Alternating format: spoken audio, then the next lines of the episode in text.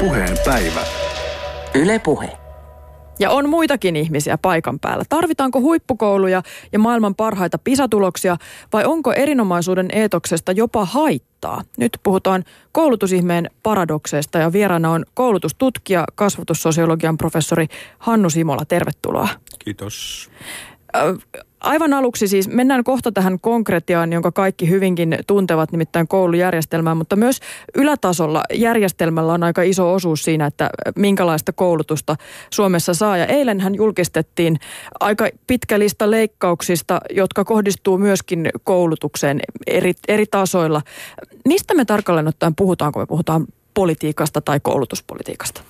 No tässä mä haluaisin pikkusen ottaa välimatkaa tai lähestyy vähän yleisemmin tätä juttua, koska musta tuntuu, että kun puhutaan politiikasta, niin pitäisi jollain tavalla yhdessä olla jotakuinkin samaa mieltä tietyistä perusasioista. Ja ne perusasiat on niin yksinkertaisia, että minkälainen tämä maailma on ja mitä me voidaan tästä maailmasta tietää.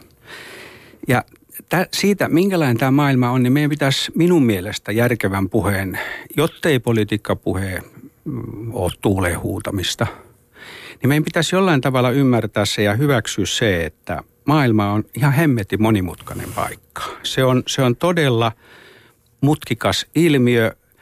Se on niin mutkikas juttu, että voi aivan kylmästi sanoa niin yksinkertaisesti, että totuus on mahdotonta. Me ei voida koskaan luoda totuutta tästä maailmasta. Me voidaan ainoastaan esittää, ja tämä olisi niin kuin se tutkijan näkökulma – me voidaan esittää tosia, enemmän ja vähemmän tosia, enemmän vähemmän perusteltuja, enemmän vähemmän hyöty, hyödyllisiä näkökulmia. Ja tämä näkökulma on nyt se pointti. Näkökulmat ovat mahdollisia, mutta totuudet eivät. Tämä on niin kuin se mm. maailma on tämmöinen. Mm. Ja si, mitä me voidaan siitä tietää – niin tota, meidän suurin tragedia ehkä on, että ihmisen kieli esimerkiksi jäsentyy dikotomioiden vastakkaisuuksien varaan. Että on hyvä ja paha ja kaunis ja ruma ja niin edelleen. Ja nämä vaan ei yksinkertaisesti riitä maailman kuvailuun. Vaan niin kuin, tämä näkyy hyvinkin, tästä, tästä seuraa niin kuin se ajatus, että pikemminkin kuin joko tai meidän pitäisi ajatella sekä että. Se olisi paljon turvallisempaa ajatella sekä että. Ja tästä päästään niin kuin tähän politiikkakysymykseen mun mielestä, että älyllisesti kestävä ja moraalisesti kantava, vastuullinen politiikka, sen tulisi aina pyrkiä vastakohtien ylittämiseen, eikä pelkästään kompromissien kautta, vaan jotenkin niin kuin niiden löytämään jonkinlaisen, niin kuin Pappa Hegel aikoinaan sanoi, synteesin, teeman ja antiteesin mm. ylittävän synteesin, pääsemään sen yli pääsemään näiden vastakohtien yli, koska ne, ne ovat oikeutettuja ja ymmärrettäviä ne vastakohdat, mutta ne ovat tavallaan sovittamattomia niin kuin siinä mielessä, että niihin ei löydetä helpostikaan niin kuin yhdistävää tekijää. Et, et, et siis vastuullinen politiikka olisi juuri tämmöistä ylittävien synteesien niin kuin hakemista, ei pelkästään kompromissia, mikä sekin on arvokasta. Ja siinä mä esimerkiksi edellistä pääministeri Jyrki Kataista niin kuin arvosti. Minusta hänellä oli politiikassa aika paljon semmoista pyrkimystä ylittää vastakohdat löytämällä joku yhteinen juttu. Se on aivan piru vaikeaa, niin kuin tiedetään. Paljon helpommin politiikassa menestyy Snellmanin, Kekkosen tai Paavo Lipposen tavoin, jolloin niin kuin jyrätään jotain. Mm. Ja Sipilästä ei vielä oikein osaa sanoa, mutta mun mielestä Sipilässäkin on vähän semmoista pyrkimystä ylitykseen, mutta kaverit on aika hankalia. Jos siellä on kaverina niin kuin kaksi superänkyrää, niin se, se on vähän, se jää nähtäväksi. Mutta että siis tämä, tämä tota, tästä kautta päästään mun mielestä siis politiikan koulutuspolitiikan keskustelu, että ei niinkään keskustella joko tai, vaan miten löytää sekä että linjaa, koska se on ainoa kestävä. Se mm. tarkoittaa sitä, että kaikkien osapuolten kärsimykset ja näkemykset tunnistetaan ja tunnustetaan. Ei väheksytä esimerkiksi semmoisen vanhemman tuskaa, joka, jonka mielestä se lapsi on outo. Eikä semmoisen vanhemman tuskaa, joka haluaa lapsensa ihan tavalliseen kouluun tai mm. jotain, jotain vastaavaa. Mutta tämä on niin se pohja minusta, josta kannattaa ehkä keskustella. Aloitetaan keskustelu tältä pohjalta ja mennään myöskin kohti tätä konkreettista koulumaailmaa ja sitä, että minkälaisia sekä että ajattelutapoja sieltä löytyy ja, ja pitäisi varsinkin löytyä. Mutta mut kun me puhutaan asiasta, josta siis kaikilla on kokemusta, kaikki suomalaiset on tavallaan kokemusasiantuntijoita koulujärjestelmästä, jopa peruskoulujärjestelmästä aika moni, niin minkälainen muisto sulle itsellesi nousee ensimmäisenä mieleen koulusta? No ehkä mun lempikäsite on paradoksit, paradoksaalista. Kyllä mun ura, kouluura oli kyllä varsin paradoksaalista. Mä lopulta sain ihan hyvät todistukset ja, ja, ja ylioppilaskirjoitukset ja niin edelleen, mutta mä olin ihan hirveä, hirveä tota, kyllä mulla oli jossain vaiheessa ihan jälkiistuntoennätystä ja kaikkea tämmöistä. Mutta en mä koulu vihannut kyllä missään, koska mä mun kotitausta on ihan hyvä, niin kuin sanotaan. Mm. Ja mä muistan tokalla luokalla oppikoulussa silloin, eli kutosella nykyään, niin opettajat sanoivat, että tämä on mun oikeastaan ensimmäisiä muistoja siitä, että luokkayhteiskunnasta tai yksi niitä opettaja sanoi, että yrittäisit nyt vähän. Kyllä me tiedetään, että sä pystyt, kun sä oot hyvin hyvästä kodista. Hmm. Sun tausta antaa olettaa, että menestystäkin pitäisi jollain lailla tulla. Minkälainen on muuten sun muistoissa semmoinen hyvä opettaja? No meillä on kaikilla, tämä aika jännä. Mä luulen, että meillä kaikilla, tai toivottavasti kaikilla on joku muisto. Aika useilla on. Ja sitten kun että mikä se muisto hyvästä opettajasta on, niin mä väitän, että siinä opettajassa on pitänyt olla intohimoa ja rakkautta siihen aiheeseen tai opettamiseen tai johonkin niin kuin Kyllä minusta se on nämä kaksi puolta, että et, et esimerkiksi alakouluopettajat, jotka vielä ei niin kauheasti ole syvällisiä aiheensa tuntijoita, niin heidän niin kuin, tästä onkin vanha-aikainen termi olemassa pedagoginen rakkaus, joka mm. niin kuin ei ole mikään tyhjäpäiväinen ajatus. Siis että et, et todella opettaja kohdata aikuinen, joka välittää, että se välittää siitä, mitä se on sulle välittämässä, että se välittää myös sinusta. Mm. Ja tämä on niin kuin se suuri kantava kokemus, minkä takia minäkin suhtaudun kouluun niin kuin, varmaan vihalla ja rakkaudella. Että siis se on erittäin vaarallinen paikka, mutta se myöskin voi antaa paljon. Aika moni iloitsi, kun Suomi taannoin menestyi näissä PISA-oppimistulosvertailuissa.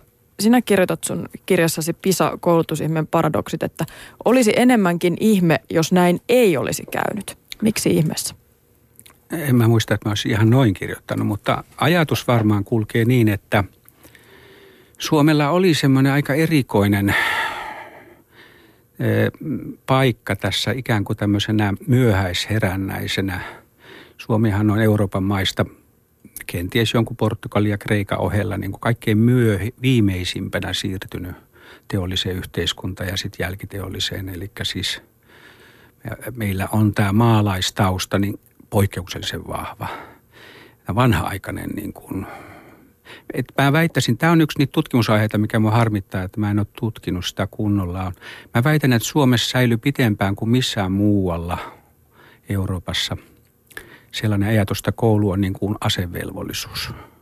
Hmm. Ei yhtä vähän kuin on sopivaa, että koto ruvetaan kysymään meidän Petrin – Vääpeliltä, että, että ootko sä nyt ottanut meidän Petrin nämä ja nämä huomioon nämä puolet. Niin yhtä älyttömältä tuntuu, että vanhemmat olisivat mennyt opettajalle sanomaan, kun meidän lapsi mm. on tämmöinen ja tämmöinen. Vaan niin kuin lapsi vietiin kouluun ja nostettiin peukut pystyyn, että olispa reilu opettaja. Tulispa se toimeen siellä. Eli koulu nähtiin tämmöisenä yhteiskunnan porstuana ja ovi kiinni ja pidetään peukkuja. Mm.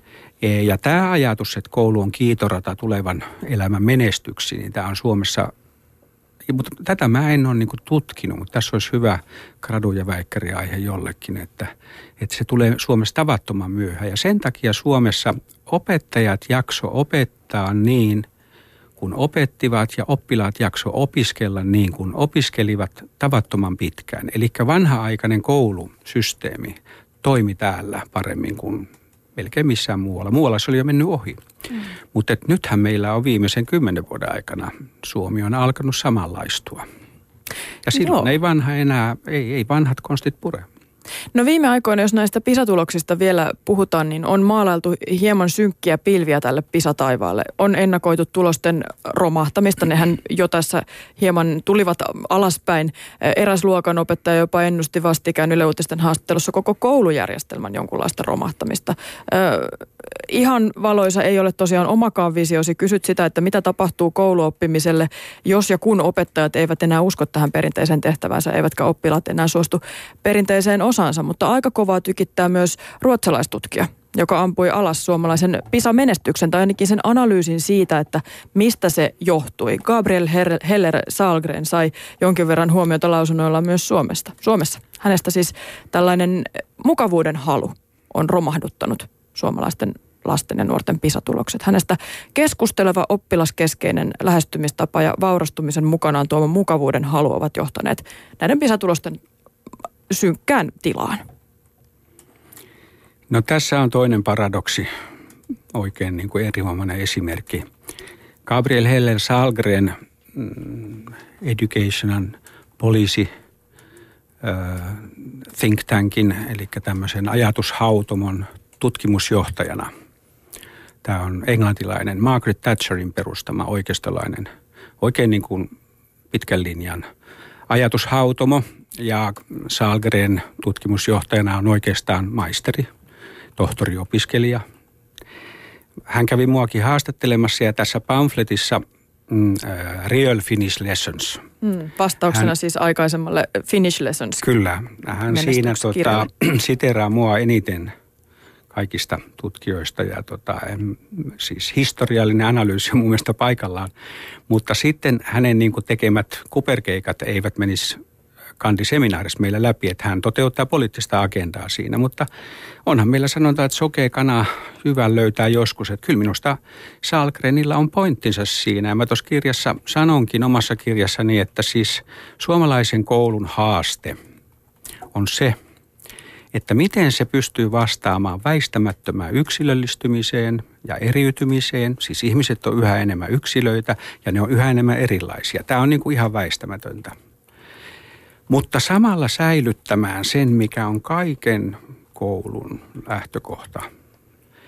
Että opettajalla on tietty auktoriteetti. Opettaja on aikuinen. Ja toiseksi koulussa harrastetaan systemaattisesta järjestäytynyttä opetusta. Mm. Että opettaja on aikuinen ja siellä opetetaan. Ja näähän nämä kaksi, kaksi tota juttua on juuri semmoisia hyvin uha-alaisia tänä päivänä. Et esimerkiksi Ruotsin koulutusjärjestelmä perusopetuksessa aika pitkälle perustuu niin sanottuun eget arbete, jossa oppilaat menee kirjaa omaan tahtinsa, eikä opettaja oikeastaan enää opeta. Ja viime aikoina, mitä on puhuttu digitaalisen oppimisen ja digitaalisen kumouksen yhteydessä, niin sekin kuulostaa juuri sitä, että opettajahan tietää tästä kaikesta vähiten. Että siinäkin niin kuin se opettajan auktoriteetti, opettajan aikuisuus on uha-alaisena. Että et, et tämä on niin kuin se, mutta mä en siis, tuossa mä en ihan alle, mun mielestä mun näkemys tulevaisuudesta ei ole synkkä. Mm. Musta se on skeptisen optimistinen ja kohtuullisen valoisa. Kyllä mä luulen, että – et yleensä historiassa juuri on näin, että meillä on joko niin kuin päiväunia ja meillä on painajaisia ja kumpikaan ei yleensä toteudu, vaan tapahtuu jotain muuta. Ja mä luulen, että jos joku maa tästä nyt selviää tästä koulutuksen haasteesta, niin miksei se voisi olla Suomi? Mm. Mutta avaa hieman vielä tota, että, että opettajat ei usko tähän perinteiseen tehtäväänsä, oppilaat ei enää suostu tähän perinteiseen osansa, siis tavallaan myöskin tästä niin kuin PISA-menestyksestä ja sen saavuttamisesta tällaisilla niin sanotuilla perinteisillä menetelmillä. Mistä se johtuu, että ne menetelmät ei oikeasti toimisi tulevaisuudessa enää, jos ne kerran toimi näin hyvin vielä vähän aikaa sitten? Yksi rehtori sanoi meidän yhdessä tutkimushaattelussa, että ei se vaan pelaa, kun oppilaat menee pitkin verhotankoja. Ja musta se tarkoittaa juuri sitä, että oppilaat on yhä erilaisempia ja yhä yksilöllisempiä. Ne ei kerta kaikkiaan suostu enää istumaan siellä ja kuuntelemaan. Siis tämä Suomen kouluviihtymättömyys on tästä niin kuin evidenssi. Eli oppilaat on tähän mennessä aika paljon istunut siellä niin kuin, ja puristellut taskussa nyrkkejään, ja, mutta istunut siis kohtuullisen hyvin ihan edelleenkin. Ja opettajat on uskonut ja tässä mä uskon, että suomalainen opettaja tulee myös tulevaisuudessa uskomaan tähän. Kun me vertailtiin Suomen, Ruotsin, Norjan, Tanska, Islannin opettajia muutamassa tutkimuksessa, niin se selvin ero oli juuri tämä aikuisuus. Mä oon, käyty, mä oon tutkittu nyt kouluja, siis tuolla empiirisesti ihan kentällä, niin aivan selvä tämmöistä hyvien koulujen pointtia, että opettajat on selvästi aikuisia ja ne ottaa sen roolin. Mm. Ja tämä on se selvä ero, että ei opettaja ole kaveri, ei opettaja ole niin kuin viihdyttäjä, ei opettaja ole fasilitaattori, ei opettaja ole vaan semmoinen, joka pörrää siellä. Vaan opettaja on tietysti mielessä suomalaisperinteessä aikuinen ja jossain hyvässä mielessä valmentaja. Mm. Tämä valmentaja metafora mun mielestä sopii aika hyvin, jos ei puhuta, no huippuurheilu on aina semmoinen vaarallinen laji, mutta opettaja, mä luulen, että suomalaisopettajassa on tämmöistä, tämmöistä. Ja jos meillä on koulussa yksi opettaja, joka rakastaa opettamista hyvässä mielessä, rakastaa sitä, mitä hän opettaa, ymmärtää matematiikan kauneuden tai luonnontieteiden niin kuin, tai historian suuremmoisuuden, niin tota, yksi opettaja voi pitää tuommoisen koulun niin kuin hengen pystyssä. Ja op, et kyllä mä uskon, että oppilaat ja vanhemmat ö, hyvinkin niin kuin pitävät aikuisena ja auktoriteettina opettaja, joka on sen arvoinen. Mutta jos meillä on ollut tässä asiassa ennen ikään kuin hieman paremmin. Tulokset, tulokset ainakin on ollut jollain lailla parempia. En tiedä, onko oppilaat olleet tyytyväisempiä, mutta jos katsotaan nyt näitä tuloksia, niin, mm. niin tosiaankin näiden perinteisten menetelmien puolesta voi siinä mielessä jonkunlaisia pisteitä antaa. Niin tota, pitäisikö meidän jollain lailla kuitenkin pyrkiä siihen, että, että tähän palattaisiin? Jotenkin taistella sitä vastaan, että nämä oppilaat ei menisi siellä pitkin verhoja. Musta tässä on just semmoinen paikka, että ei koskaan voi palata yhtään mihinkään. Virta virtaa. On, on löydettävä taas tässä niin kuin se, mitä mä tuossa aluksi sanoin, synteesi. Se ei ole kompromissi vaan se on going beyond, niin kuin englantilainen sanoo. Mennä yli ja ottaa, tota, löytää joku, joka, jossa yhdistyy nämä asiat, mitkä mä mainitsin. Yksilöllisyys oikealla, siis kouluyksilöllisyys ei ole koskaan semmoista, mitä yleinen yksilö. Se on yksilöllisyyttä laitoksessa. Mm. Koulussa tietynlainen yksilöllisyys on mahdollisuutta, muu ei. Ja sitä pitäisi niin kuin miettiä. Mutta tota, jos me, et me pystyttäisiin yhdistämään nämä asiat, siis yksilöllisyys, erilaisuus – ja sitten tämä opettaja-auktoriteetti ja myöskin, myöskin tota, mikä se nyt olikaan se vielä viimeinen, se oli siis tämä opettamisen pysyminen opettamisen, opetetaan kunnolla jotakin. Mm. Niin tota, mä olen rohjennut nyt tuossa kirjassa, mikä on tutkijalta aina aika vaarallista, ehdottaa omaa. Ja sitä mä en ole tehnyt ennen, mutta nyt kun mä alan olla vanha mies, niin mä voin hyvin ehdottaa jotain. Mä oon ehdottanut siinä tämmöistä – on kaksi termiä tavallaan. Kyllin riittävän hyvä koulu ja syventymisen koulu. Näiden kahden niin kuin yhdistelmää, joka mun mielestä voisi ylittää tämän. Eli toisin sanoen siis opetetaan todella sellaisia asioita, joilla on merkitystä lapsille, oppilaille, nuorille. Sellaisia asioita, joista me tiedämme, ymmärrämme jotain.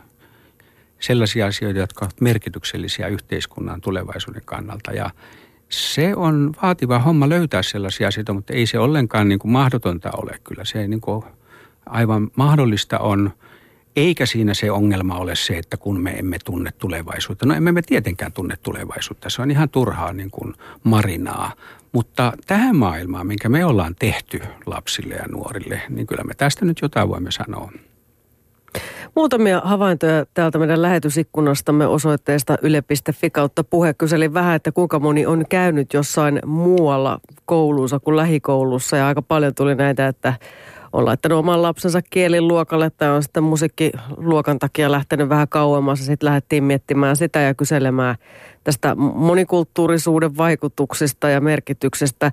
Ja sitten eräs siteraa tai poimii Kari Uusikylän ajatuksen, eli tasakas, tasapainoinen kasvu ihmisenä on koulussa paljon tärkeämpää kuin ahdistava suorituskeskeisyys.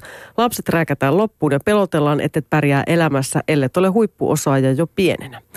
Mitä Hannu Simola sanoo tähän ajatukseen? Aika monimutkinen kysymys, mutta... Mikä koulun tavoitte pitäisi olla? No musta se on aika, Erkki Ahosen muotoili tuossa tämä tää ikäloppu peruskoulun kova hallintomies, joka peruskoulun istutti tähän maahan ja 90-luvun alussa lähti sitten eläkkeelle, mutta vieläkin pää toimii. Kyllä, minusta on kohtuullinen tavoite, että yhdeksän vuoden peruskoulu aikana jokainen oppilas löytää jonkun asian, missä hän on hyvä. Tämä on, niin kuin, on minusta paras kiteytys siitä. siitä, siitä koulun niin kuin yleisestä tavoitteesta. Mutta miten se saavutetaan, niin mun mielestä sitä ei ollenkaan saavuteta sillä tavalla, että siellä koulussa olisi kaiken maailman leijanlennätystä tai jotain muuta muodikasta, seksikästä puuhailua, vaan juuri sitä kautta, että vastuulliset aikuiset – kertoo maailmasta, joka on, esittää jotain oleellisia asioita ja nuoret löytää, yrittää löytää tarttumapintaa siihen. Eli siis kyllä se niin on, että tietenkin me voidaan yksilötasolla sanoa, että, että vaikka sä niin kuin lennättäisit leijaa lopuikäisi, niin hyvät, kivat sulle siitä, mutta ei se oikein niin kuin kelpaa tämmöiseen niin kuin yhteiseen projektiin malliksi, vaan kyllä meidän pitäisi löytää niin kuin jokaisen, ja ei musta ole ollenkaan hankala edes kuvitella, että jokainen löytäisi, jos me aja, ei ajatella pelkästään niin kuin tietoasioita, vaan myöskin taitoaluetta, siis yhtä hyvin jotain taiteen, taidon, tiedon, kaikkia näitä alueita, niin kyllä sieltä nyt varmasti kiinty, kiinnekohtaa löytää, koska kaikki tietää, jokainen vanhempana vähänkin aikaa ollut tietää, että ei se sillä tavallakaan mene, että tota lapsi itse joutuu, saa päättää koko ajan kaiken. Sehän on lasten heitteille jättöä mä siteeraan taas tästä, tästä kirjasta, jossa siis kuvailet tätä suhtautumistasi tähän nykyisen koulutuspoliittiseen ajattelutapaan. Näköalamme ovat varsin synkät ainakin tutkimuksen, tutkimusten perustalta. Täällä on omaksuttu, siis eliitti on omaksunut koulutuspoliittisen ajattelutavan, joka monen tutkijan mukaan merkitsee muutosta kohti kilpailu- ja suorituskeskeistä toimintakulttuuria, jossa keskeisimpiä arvoja ovat erinomaisuus, tehokkuus ja tuloksellisuus lähtökohtaisesti? Onko näissä jotain vikaa näissä tavoitteissa? Erinomaisuus, tehokkuus ja tuloksellisuus. Niin kuin mä tuossa alussa sanoin, niin tota, mieluummin sekä että kuin joko tai. Siis on ihan selvää, että tässä maailmassa tarvitaan erinomaisuutta. Mutta toinen kysymys on se, että miten se saavutetaan. Onko se fiksua tavoitella, onko, onko, onko järkevää, onko inhimillistä, onko moraalisti kestävää – tähdätä eriomaisuuteen, treenata huippuun, kun varsinkin meillä on paljon näyttöä siitä, että edes sillä tavalla niitä huippuja ei saavuteta, vaan onko pikemminkin järkevää ajatella niin, että eriomaisuus syntyy vain sivutuotteena riittävä hyvästä. Eli jos me pyritään koulutuksessa ja elämässä missä tahansa riittävän hyvään ja toivomme vähän niin kuin mun suuri suosikki on Tolstoin Sota ja rauha ja kenraali Kutusov siellä, joka sanoo, että kun kohtalo on meidät tännekin asti tuonut, niin ehkä se nyt tuo vielä vähän pitemmällekin. Ja silloin, jos me tehdään parhaamme, niin saattaa olla, että siitä syntyy eriomaista. Ainakin varmaa on se, että siitä ei synny niin paljon vaurioita kuin tästä eriomaisuuden pyrkimistä, koska siinä on hirveästi ongelmia. Eriomaisuus tarkoittaa aina myöskin voittajia ja häviäjiä, huonoja ja hyviä – vaurioita. Ei, ei, se, se on yksinkertaisesti vaan minusta huono, arveluttava, moraaliton, epäinhimillinen tapa pyrkiä eriomaisuuteen. Oli viime lauantaina tarinateatterissa ja siellä uimahyppääjä, entinen huippu-uimahyppääjä Joona Puhakka muisteli omaa uransa, koska hänellä oli tämmöinen erinomaisuuden tavoite olla maailman paras uimahyppääjä. Ja siitä sitten koitui ylimääräistä treenausta ja sitten totaalinen epäonnistuminen olympialaisissa. Ja hänhän siis romahti aika lailla tämän jälkeen ja ymmärsi siis ny- nyttemmin aivan hyvin, että ei tämmöistä tavoitetta voi asettaa, koska hän tämä asia on vain hänen omissa käsissään. Eli juuri niin kuin äsken totesit. Niin mä ajattelen tätä lähinnä juuri tämän maailman monimutkaisuuden kautta, että me ei ikinä pystytä hallitsemaan. Että se on niin kuin harha – Ihan samanlainen harha tulee mulla vastaan yliopistolla, kun tulee ihmisiä, joilla on kolme maisterin tutkintoa. Tai et, et kuvitella, että tekemällä näin, niin pelastutaan. Eli jos mä ajattelen yhtä näkökulmaa, mikä tähän koulu, koulun ymmärtämiseen on hirmuisen tärkeä. Huomatkaa nyt, se ei tarkoita, että koulu olisi sitä. Ei se ole totuus, mutta on ihan perusteltua sanoa, että entäs jos koulu olisikin niin kuin uskonnon kaltainen ilmiö. Tämä on mm, yhdysvaltalaisilta – koulutussosiologi John Mayerilta, joka sanoo, että moderni yhteiskunnan uskonnollinen perusta on massakoulutus. Hmm.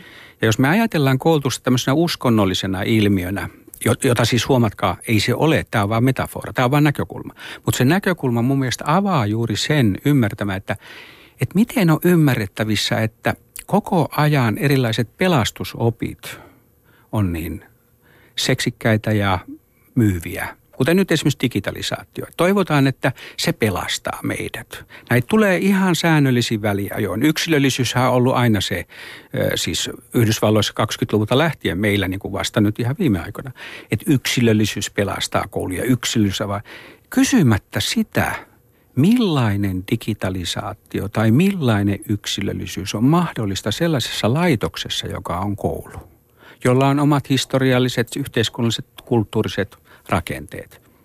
Ja, ja tämän takia niin kuin siis suuri osa pinnistystä, ponnistusta ja yritystä koulu-uudistamisessa on, on ed, etukäteen tuomittu epäonnistumia. Ja se on kyllä kamala tragedia, koska useimmiten ne ihmiset, jotka näitä yrittää, niin ne on niitä parhaita tavallaan. Ne, ne niin kuin on tosissaan.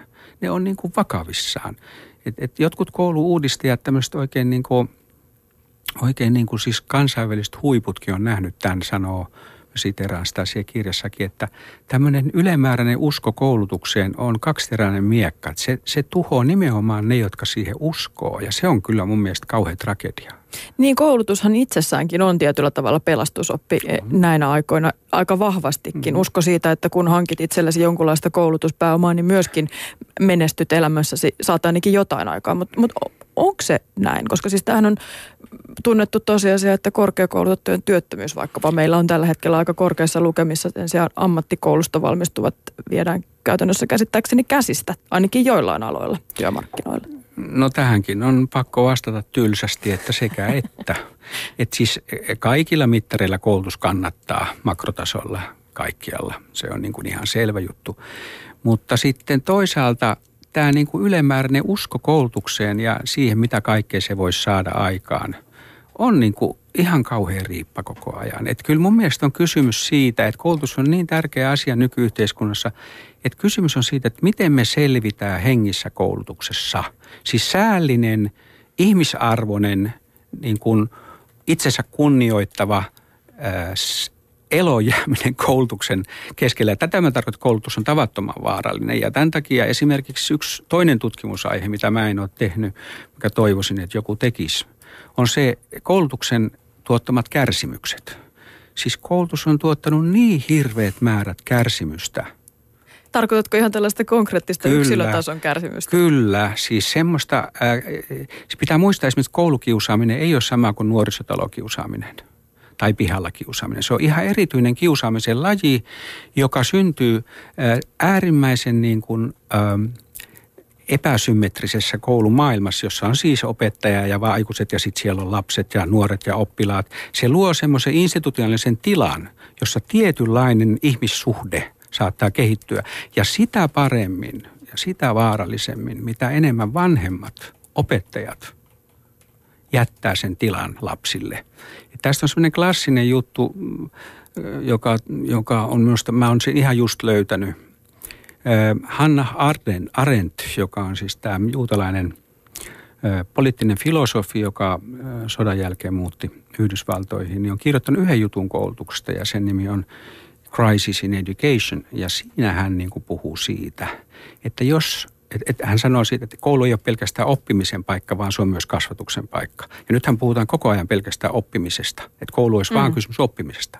Ja Hanna Arendt, se on myöskin kasvatuksen paikka, jossa me aikuiset johdatamme ja ohjaamme lapsia siihen maailmaan, minkä me olemme tehneet. Ja jos me hylkäämme tämän tehtävän, me hylkäämme lapsemme. Ja hän päättää tämän jutun komeasti, että meidän tulee ta- rakastaa lapsiamme tarpeeksi, että emme hylkää heitä oman onnensa nojaan. Ja meidän tulee rakastaa tätä maailmaa tarpeeksi, että me ohjataan ja opastaa lapset siihen.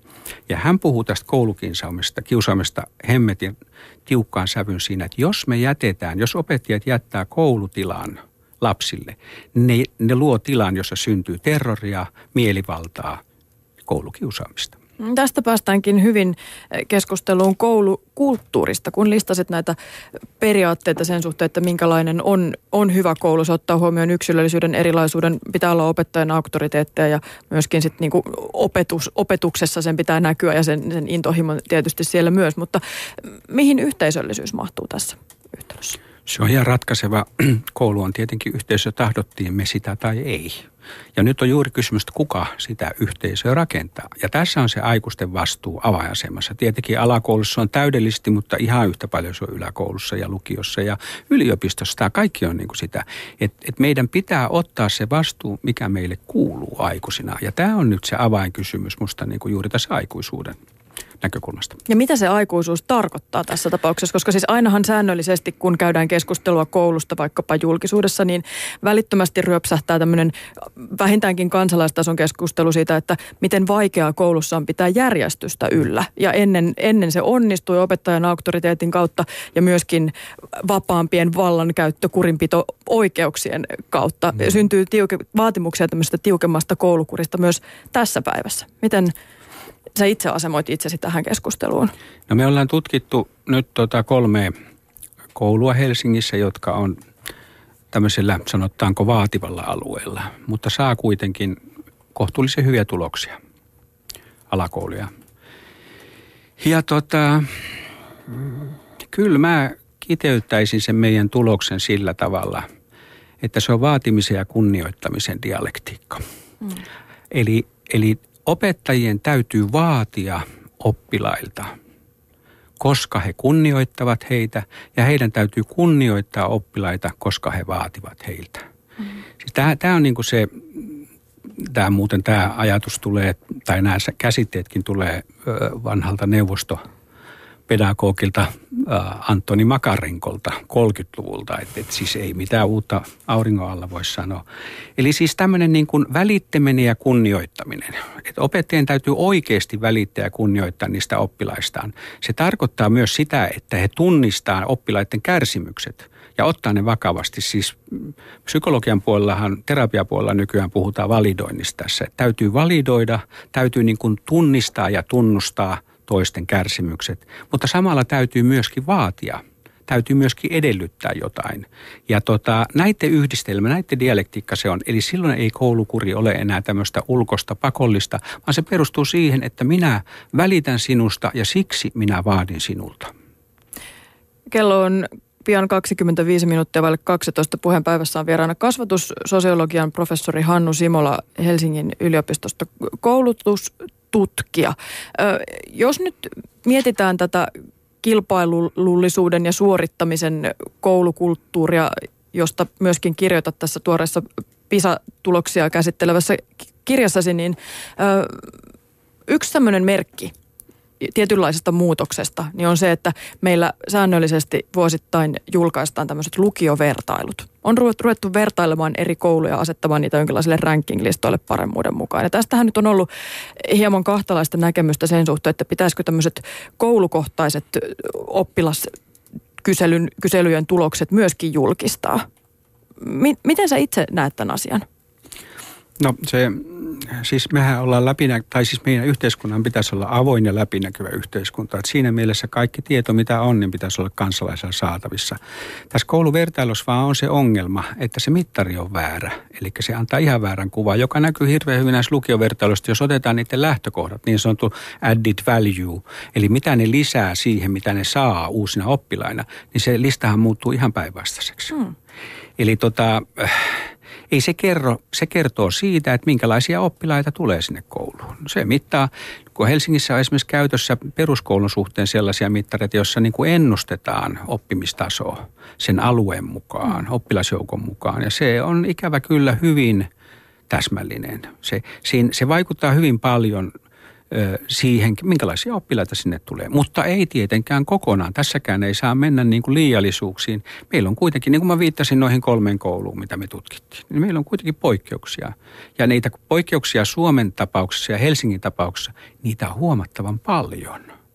Et mä luulen, että tässäkin Suomella on aika hyvä pohja ponnistaa kertoo siitä, että minkälaisia oppilaita kouluun tulee toki, mutta vanhempien näkökulmasta, eikö se ole myös ymmärrettävää, että haluaa oman lapsensa niiden menestyjien joukkoon, niiden, keneltä voikin odottaa jonkinlaisia tuloksia? No tässä mä tuossa alussa jo sanoin, että kaikkien kärsimykset tulee tunnustaa ja tunnistaa. Se on musta ihan, en mä ollenkaan ihmettele sitä. Siis vanhemmilla on tietyssä mielessä legitiimi hyväksyttävä puolueellisuus suhteessa omiin lapsiinsa.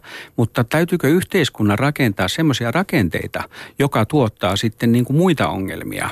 Eli tässäkin kohtaa, niin kun, jos me lisätään niin sanottua yksilöllistä tasa-arvoa, että jokainen pääsee sinne minne haluaa, niin on erittäin suuri vaara, että se – aiheuttaa tämän sosiaalisen tasa-arvon, tämän yhteisen tasa-arvon niin kuin murtumista. Ja tästä on meillä erittäin hyviä esimerkkejä. Siis Turku oli tässä meidän tutkimuksessa kaupunki, jossa puolet seitsemäsluokkalaisista on jo erikois- tai erityisluokilla. Ja mm. puolet on enää tavallisella. Ei se ole enää peruskoulua.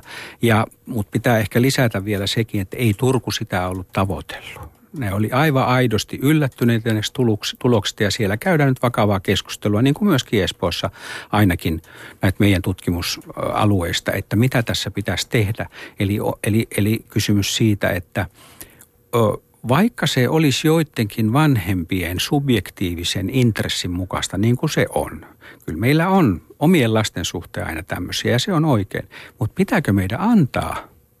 Pitääkö meidän luoda – ostoskeskuksia ja sitten haukkua ihmisiä, että ne menee soppailemaan. Mm. Mutta tuo tiedon julkisuus ja se, että se on, se on lähtökohtaisesti hyvä asia, niin, niin eikö se tavallaan myös ole niin, että jollain lailla on, on koulujen kannalta myös hyvä asia, että, että niitä vertaillaan julkisesti ja ne joutuu jonkunlaisen tulosvastuun alle myös kansalaisten silmissä? Mä en käyttäisi sitä tulosvastuuta, vaan mä käyttäisin niin kuin, Just ää, tilivelvollisuutta tässä. Tilivelvollisuus on ehkä parempi perinteinen. Hyvä, Kyllä koulujen sitä. pitää olla tilivelvollisia siitä, mitä ne tekee. Mutta ja tässä on nyt hyvin vaikea juttu henkilökohtaisesti. Mä, mulla on hyvä kollega Tanskassa, jonka kanssa me oltiin vaan eri mieltä siitä, että pitääkö nämä julkaista. Mä myönnän, että jul, avoimessa yhteiskunnassa kaikki tieto, mitä on, sen pitää olla saatavilla. Ei siitä pääse mihinkään. Mutta mä sanoin tälle tanskalaiselle kollegat, mutta mä en voi elämän kokemuksella ja kaikella tiedollani kannattaa sitä, koska kaikki näyttö on siitä, mihin se johtaa. Nimittäin tämä kaiken julkisuuden periaate pitää asettaa tämän maailman kehyksiin. Tämä maailma on semmoinen kuin se on ja siinä maailmassa tämä tämmöinen tieto tuottaa pahaa. Hmm. Tämä on muuten kiinnostavaa tämä, tämä keskustelu siitä, että miten kouluissa opetetaan, koska aika paljon puhutaan siitä, että mitä siellä opetetaan. Käydään tiukkaakin debattia välillä näistä tuntijaoista ja siitä, että mitä kaikkea siellä pitäisi olla opetussuunnitelmassa. Kirjoitat koulun kulttuurista niin, että onko käynyt niin, että on siirrytty suoraan Adolf Ehrnroothin koulumallista Björn Wahlroos pedagogiikkaan? Ilman, että oppilaskeskeisyys ikään kuin missään vaiheessa on juurtunut siihen luokkahuonetasolle, ilman, että olisi tämmöinen sosiaalipoliittisen eetoksen perinne meidän kouluissa. Onko käynyt niin? Kyllä, kyllä, kyllä semmoista imua on, mutta ei se imu ole väistämätöntä. Siis kyllä mun mielestä suomalaisissa opettajissa on Adolf Ehrnrooth paljon vahvempana kuin Björn Walrus. Mm. Puheenpäivässä on siis verran kasvatussosiologian professori Hannu Simola Helsingin yliopistosta. Olet tehnyt pitkän uran paitsi tutkijana, niin myöskin ihan siellä käytännön koulutyössä opettajana, opettajan työssä. Kymmenen vuoden ajan työskentelit yläkoulussa ja lukiossa. Joo, ala, ala-asteella päässä. Ala-asteella pääsessä, okei. Okay. Minkälaisia muistoja ja kokemuksia sieltä itsellä on? No tota, en mä varmaan sieltä olisi lähtenyt, jos mä olisin kokenut olevani hirveän hyvä opettaja. Kyllä mä, kyllä mä joskus varmaan olinkin. Olin mä ainakin intohimoinen ja innostunut joistakin asioista. Muistan oikein hyvin, kun pidin erityisryhmää matematiikassa niille, jotka oli hemmetin huonoja siinä. Mutta varmaan matematiikan opettajat ei mun metodeja kyllä hyväksynyt. Ne sai parempi numeroit sen jälkeen. Ja, ja et kyllä, mä, kyllä mä arvostan hirveästi opettajan työtä, mutta tässä on niin kuin tämä tämä, tämä viharakkausasetelma helposti tulee, koska se on äärimmäisen vaarallinen. Ää, valta on aina vaarallista ja mm. ehdoton valta turmelee ehdottomasti. Tähän loppupuolelle tämmöiseksi mainoslauseeksi, että jos olette hypännyt vaikka kesken matkaan, kun tämä juttu menee tuonne areenaan kuultavaksi, niin Olli on kirjoittanut, että hienoa kuunnella ymmärrettävää puhetta kouluttamisesta. Hmm. Kiitos. Tämä on siis kiinnostava myös tämä keskustelu siitä, että mitä siellä kouluissa opetetaan, joka siis niin kuin mainittua, niin on, on jonkin verran semmoinen asia, joka jonkin verran ihmisissä herättää intohimoja ja tässä nyt muutoksen tuulia on ollut aistittavissa tuolta ulkomailta, kun tätä keskustelua havainnoi.